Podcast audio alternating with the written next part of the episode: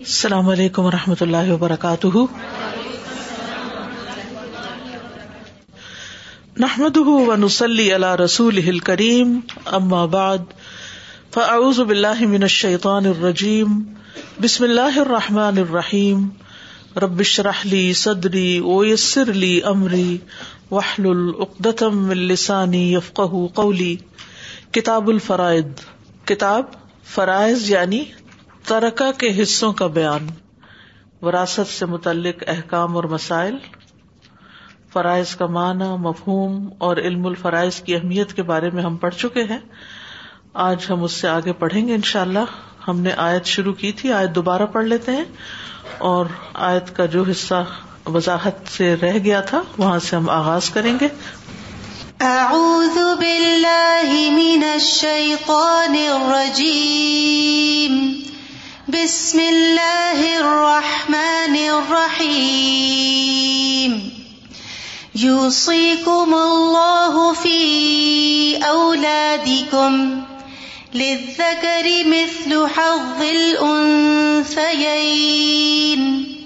فإن كن نساء فوق اثنتين فلهن ثلثا ما ترك وَإِن كَانَتْ وَاحِدَةً فَلَهَا النِّصْفُ وَلِأَبَوَيْهِ لِكُلِّ وَاحِدٍ مِّنْهُمَا السُّدُسُ مِمَّا تَرَكَ السُّدُسُ مِمَّا تَرَكَ إِن كَانَ لَهُ وَلَدٌ فَإِن لَّمْ يَكُن لَّهُ وَلَدٌ وَوَرِثَهُ أَبَوَاهُ فَلِأُمِّهِ الثُّلُثُ فَإِن كَانَ لَهُ إِخْوَةٌ فَلِأُمِّهِ السُّدُسُ من بعد وصية يوصي بها أو دين آباؤكم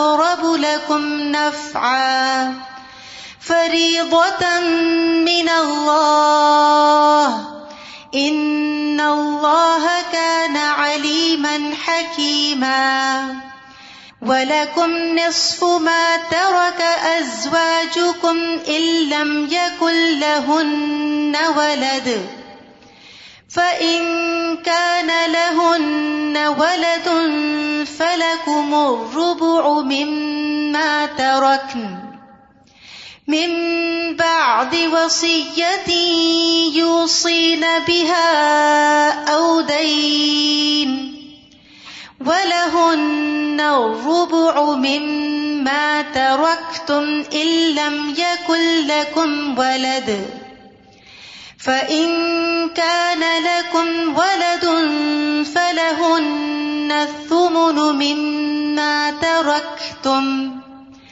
مِن بَعْدِ وَصِيَّةٍ تُوصُونَ بِهَا أَوْ دَيْنٍ وَإِن كَانَ رَجُلٌ يُورَثُ كَلَالَةً أَوْ امْرَأَةٌ وَلَهُ وَلَهُ أَخٌ أَوْ أُخْتٌ فَلِكُلِّ وَاحِدٍ مِّنْهُمَا السُّدُسُ فَإِن كَانُوا أَكْثَرَ مِن ذَلِكَ فَهُمْ شُرَكَاءُ فِي الثُّلُثِ من بعد وصية يوصى بها أو دين يوصى بها أو دين غير مضار. وصية من الله. والله عليم حليم. اللہ تمہیں تمہاری اولاد کے بارے میں تاکیدی حکم دیتا ہے۔ مرد کے لیے دو عورتوں کے حصے کے برابر ہے۔ پھر اگر وہ دو سے زیادہ عورتیں ہی ہوں تو ان کے لیے اس کا دو تہائی ہے جو اس نے چھوڑا۔ اور اگر ایک عورت ہو تو اس کے لیے نصف ہے۔ اور اس کے ماں باپ کے لیے، ان میں سے ہر ایک کے لیے اس کا چھٹا حصہ ہے جو اس نے چھوڑا۔ اگر اس کی کوئی اولاد ہو، پھر اگر اس کی اولاد نہ ہو تو اس کے وارث ماں باپ ہی ہوں۔ تو اس کی ماں کے لیے تیسرا حصہ ہے۔ پھر اگر اس کے ایک سے زیادہ بھائی بہن ہو تو اس کی ماں کے لیے چھٹا حصہ ہے۔ اس وسیعت کے بعد جو وہ کر جائے یا قرض کی ادائیگی کے بعد، تمہارے باپ اور تمہارے بیٹے، تم نہیں جانتے ان میں سے کون فائدہ پہنچانے میں تم سے زیادہ قریب ہے۔ یہ اللہ کی طرف سے مقرر شدہ حصے ہیں۔ بے شک اللہ ہمیشہ سب کچھ جاننے والا، کمال حکمت والا ہے۔ اس آیت کا ابتدائی حصہ ہم نے شروع کیا تھا اور پہلے حصے میں جو بات ہوئی تھی کہ یوسی کم اللہ فی اولاد کم اللہ تمہیں اپنی اولاد کے بارے میں تاکیدی حکم دیتا ہے یعنی یہ ایک لازمی حکم ہے جس پر عمل کرنا ہی ہوگا، لیکن وہی عمل کریں گے جن کو معلوم ہوگا، جنہوں نے قرآن ہی نہیں پڑھا یا جنہیں دین کا یہ حکم ہی نہیں پتا۔ وہ اپنی وراثت کے معاملے میں بے شمار غلطیاں کرتے ہیں۔ تو اس لیے اللہ سبحان تعالیٰ نے صرف حکم نہیں بتایا، بلکہ حکم سے پہلے تاکید کی۔ لکر مثل حزل السین ان کن نسا ان فوکس نہ تعینی فلاح ثلثا ماترک و انکانت واحد فلاح نصف تو ہم ان شاء اللہ آج یہاں سے پڑھیں گے۔ وہ انکن نسا ان فوکس نہ تعینی فلاح ثلثا ماترک تو سب سے پہلے یہ بات ذہن میں رکھیے کہ اولاد تین طرح کی ہوتی ہے۔ نمبر ایک صرف لڑکے، نمبر دو صرف عورتیں یعنی جو وارث ہوتی۔ اور نمبر تین لڑکے اور لڑکیاں ملے جلے۔ تو صرف مردوں کے ہونے کی وجہ سے یا عورتوں اور مردوں کے اکٹھے ہونے سے یہ اسبا کی بنیاد پر وارث بنیں گے۔ پیچھے اسبا کی تعریف ہم کر چکے ہیں۔ اور اگر صرف عورتیں ہوں تو ان کا حصہ مقرر ہے۔ ایک کے لیے نصف یعنی ایک بیٹی ہو تو آدھا لے جائے گی۔ اور ایک سے زیادہ بیٹیاں ہوں تو عورتوں کے لیے دو تہائی حصہ ہوگا۔ اور پھر یہ دو تہائی کی جو بات ہم پڑھ چکے ہیں، یہاں اگر آپ دیکھیے آئے تھی کو سامنے رکھ کے ان کن نسا ان فوکس نہ اگر عورتیں یعنی بیٹیاں جو ہیں دو سے زیادہ ہوں فلاح نہ تو ان کے لیے ٹو تھرڈ ہوگا۔ ماترا کا جو باپ چھوڑ جائے۔ وہ انکانت واحد اور اگر ایک ہی بیٹی ہو، فلاح نصف تو اس کو باپ کے چھوڑے ہوئے مال کا آدھا مل جائے گا۔ اور آج ہم یہاں سے وضاحت شروع کریں گے، ولی ابوئی ہی لکل واحد من ہو مسدسو مما ترکا انکان لہو ولد۔ تو یہ اصحاب الفروز میں سے ہے۔ پیچھے آپ کو بتایا گیا تھا کہ جن کے حصے اللہ تعالیٰ نے آیت کے اندر مینشن کر کے مقرر کر دیے ہیں یعنی فرض کر دیا ہے۔ اسی فروز سے ہی پھر علم الفرائض، علم المیراث کو کہا جاتا ہے۔ تو جب کوئی شخص فوت ہوتا ہے تو اس کے وارثوں میں سب سے پہلا حق اس کی اولاد کا ہوتا ہے، پھر اس کے ماں باپ کا ہوتا ہے۔ اور پھر اگر اولاد نہ ہو تو پھر اس کا اور طریقہ ہے اور اگر ماں باپ نہ ہو تو پھر کس طرح وراثت تقسیم ہوگی اس کی وضاحت ہوگی۔ تو یہاں پر یہ ہے کہ ولی ابوئی ہی دونوں والدین کے لیے یعنی both parents father and mother اب ویسے تو باپ کو کہتے ہیں، لیکن ماں بھی اس میں شامل ہو جاتی ہے جب تسنیا کا سیگا آتا ہے۔ تو دو باپ یہاں مراد نہیں، کیونکہ کسی شخص کے دو باپ نہیں ہوتے، باپ ایک ہی ہوتا ہے، لیکن یہاں باپ اور ماں مراد ہے۔ یعنی اگر لفظی ترجمے کو دیکھیں تو دو باپ بنتے ہیں، لیکن مراد ماں باپ ہے پیرنٹس ہیں۔ تو اگر اولاد ہے یعنی ایک شخص فوت ہوا ہے اور اس کے بچے بھی ہیں اور والدین بھی ابھی زندہ ہیں، تو پھر اولاد ہونے کی صورت میں ماں باپ میں سے ہر ایک کا چھٹا حصہ ہوگا۔ ٹھیک ہے؟ یعنی بیٹا یا بیٹی دونوں جو کچھ چھوڑ گئے۔ یعنی بیٹا فوت ہو یا بیٹی فوت ہو، تو اس کے ورثے میں سے ماں باپ کا بھی حصہ ہوتا ہے، اور وہ کیا حصہ ہوگا؟ کہ اگر ان کی اولاد ہے تو دونوں میں سے ہر ایک کو ون سکس ملے گا۔ اور اگر کوئی میت ماں اور بیٹا چھوڑ کر فوت ہو جائے یعنی باپ نہیں ہے، صرف ماں ہے، تو ماں کو چھٹا حصہ ملے گا۔ اور اگر وہ باپ اور بیٹے کو چھوڑ کر فوت ہو جائے یعنی ماں نہیں ہے، صرف باپ اور بیٹا ہے، تو باپ کو چھٹا حصہ ملے گا۔ اور اگر وہ ماں اور باپ اور بیٹے کو چھوڑ کر فوت ہو جائے یعنی تین ہے اب، تو باپ کو چھٹا حصہ اور ماں کو چھٹا حصہ ملے گا۔ کیونکہ یہاں پر کیا کہا گیا ہے؟ ولی ابوئی ہی لکل واحد من ہوما اسدس ٹھیک ہے؟ یعنی اگر کوئی شخص فوت ہوا ہے، تو اس کی صرف ماں ہے اور بچے بھی ہیں۔ تو ماں کو چھٹا ملے گا۔ اگر ماں اور باپ دونوں ہیں تو دونوں میں سے ہر ایک کو ہی ون سکس ملے گا۔ گویا دوسرے لفظوں میں اولاد ہونے کی صورت میں ماں باپ میں سے ہر ایک کا چھٹا حصہ ہے۔ ٹھیک ہے؟ اور پھر اگر اولاد ہو یعنی والدین کے علاوہ اولاد میں سے صرف لڑکے ہوں یا صرف لڑکیاں ہوں یا لڑکیاں اور لڑکے ملے جلے ہوں، تو اگر میت کے صرف لڑکے ہی ہیں تو ماں باپ میں سے ہر ایک کے لیے تب بھی چھٹا حصہ ہی ہوگا۔ اگر میت کی صرف بیٹیاں ہوں۔ اب ایک دوسری صورت آ گئی یعنی ایک تو یہ ہے کہ اولاد بھی ہے، ماں باپ بھی ہے۔ ون سکس ہو گیا ماں باپ میں سے ہر ایک کا۔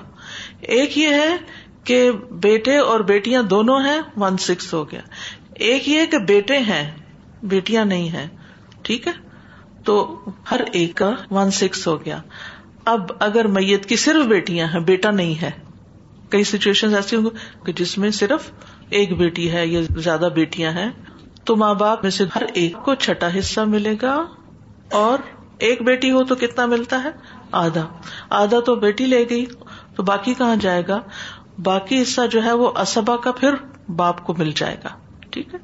یعنی چھٹا حصہ بھی ملے گا اور اسبا والا حصہ بھی ملے گا۔ یعنی ایک بیٹی ہو تو اسے آدھا دے کر چھٹا ماں باپ میں سے ہر ایک کو مل جائے گا اور باپ کو اسبا کا حصہ مل جائے گا۔ اچھا مقرر حصے تقسیم ہونے کے بعد جو باپ کو ملتا ہے یا مرد کو جاتا ہے، وہ ماں کو نہیں جاتا، باپ ہو تو اس صورت میں اس کو جاتا ہے۔ تو ابن عباس کہتے ہیں، نبی صلی اللہ علیہ وسلم سے، آپ نے فرمایا، مقرر حصے ان کے حقداروں تک پہنچا دو اور جو باقی بچے، وہ میت کے سب سے زیادہ قریبی مرد کے لیے ہیں۔ ٹھیک ہے؟ اسبا میں سب سے زیادہ قریبی مرد۔ اور قریبی مردوں میں سے کون ہوگا؟ باپ۔ چچا سے پہلے تو باپ ہے نا۔ اگر باپ نہیں ہوگا تو پھر چچا ہوگا۔ تو ماں باپ کے اولاد کے ساتھ تین قسم کے حالات ہیں۔ مثلاً اگر کوئی میت والدین اور بیٹیوں کو چھوڑ کر فوت ہو جائے، تو والدین میں سے ہر ایک کا مقرر چھٹا حصہ ہے۔ اور بیٹیوں کا دو تہائی ہے۔ اور باقی کچھ نہ بچے تو اس سے پتا چلتا ہے کہ پھر تین طرح کی حالتیں۔ نمبر ایک، جب اولاد میں صرف لڑکے ہوں تو والدین کے لیے کتنا ہوگا؟ چھٹا۔ مقرر حصہ ہوگا۔ ہر ایک کے لیے چھٹا ہوگا۔ دوسری حالت، صرف لڑکیاں ہوں تو ماں باپ دونوں میں سے ہر ایک کے لیے چھٹا حصہ ہوگا۔ اور پھر بیٹیوں کو دینے کے بعد اگر کچھ بچ جائے تو پھر کس کو دیا جائے گا؟ سارا باپ کو دے دیا جائے گا۔ اور تیسری حالت یہ کہ میت کی اولاد میں لڑکے اور لڑکیاں دونوں موجود ہیں تو ماں باپ میں سے ہر ایک کو کتنا ملے گا؟ چھٹا حصہ ملے گا۔ یہ تقسیم اللہ نے کی اور اس کی حکمتیں بھی اسی کو پتا ہے کہ کس موقع پر کس کو کتنا دینا چاہیے۔ اب ایک اور صورت ہے۔ فعلم یق اللہ ولد ورثہ اب واہ فلی ام فلس ٹھیک ہے؟ اب کوئی فوت ہو رہا ہے، بچے نہیں ہے لیکن ماں باپ ہیں۔ اب کیا ہوگا؟ اب سورت فرق ہے نا؟ پہلے تو ہم نے بچوں کی بیٹا ہے، بیٹی ہے، بیٹیاں بیٹے ملے جلے ہیں، صرف بیٹیاں ہیں، صرف بیٹا ہے۔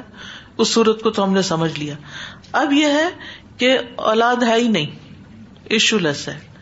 اور ماں باپ ہی وارث ہے اب کیا ہوگا؟ یہاں پر فرمایا کہ فعلم یق اللہ ولادن و برس اباہ فلی ام فلس تو ماں کے لیے ون تھرڈ ہوگا۔ اور اس میں شرط یہ ہے کہ میت کی اولاد نہ ہو۔ اور دوسری شرط یہ کہ والدین میں سے دونوں ہی وارث بنتے ہوں۔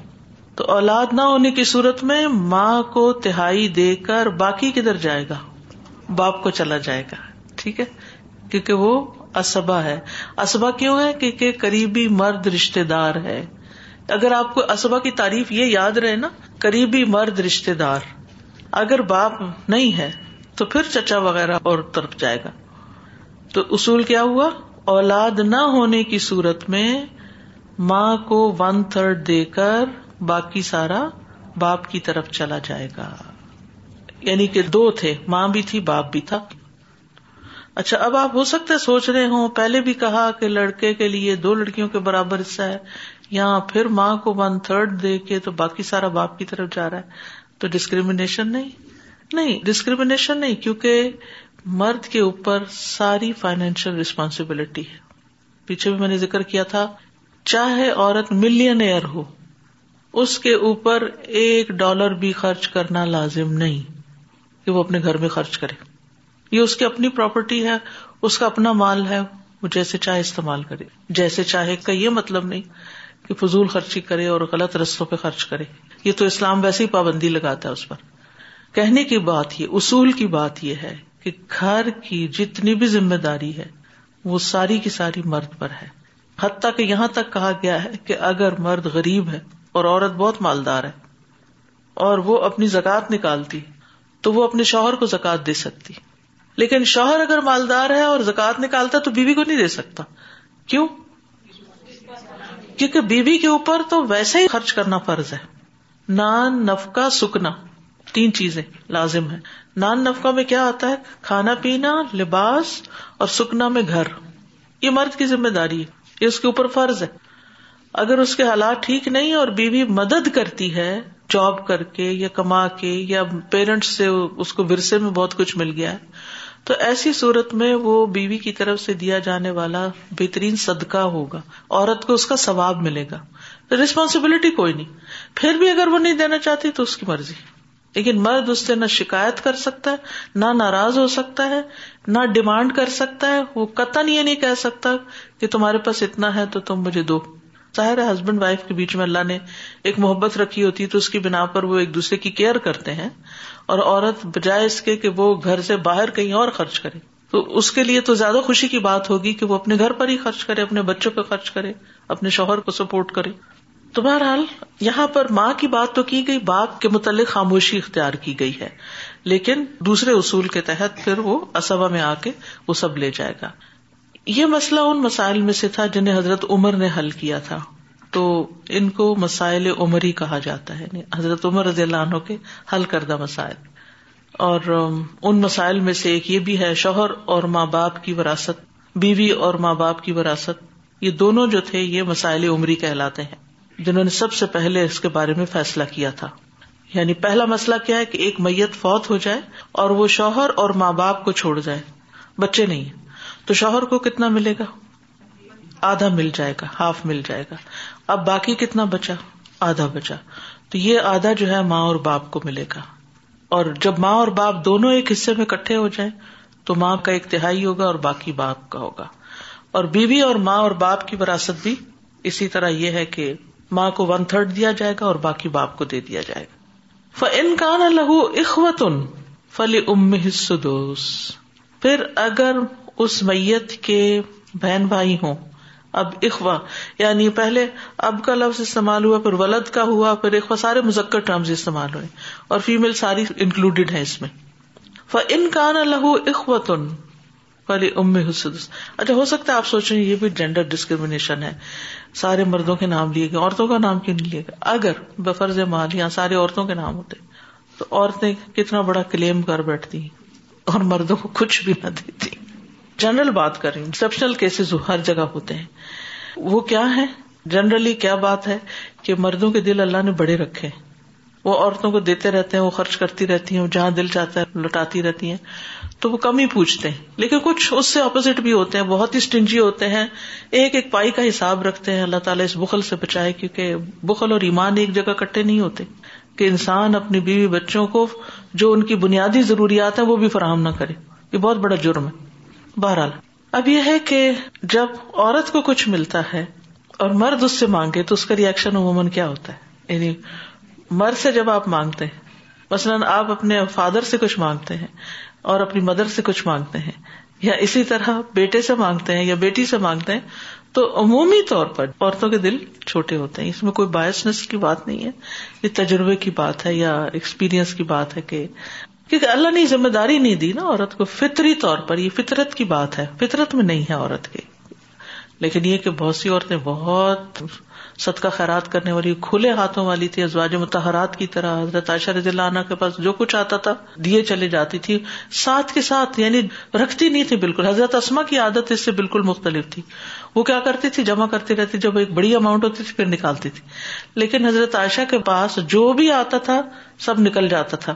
تو ایک دفعہ گوشت آیا ان کے پاس اور انہوں نے وہ یعنی صدقہ کیا، سارا نکال دیا۔ تو شام جب روزہ کھولنے لگی تو اپنی لانڈی سے کہتی ہیں کہ وہ کچھ کھانے کو ہے تو لے آؤ۔ تو کہا کہ کچھ بھی نہیں ہے۔ تو کہا وہ جو تھا، تو کہا وہ تو آپ نے سارا دے دیا، اگر آپ کچھ رکھ لیتی تو یعنی کچھ ہوتا۔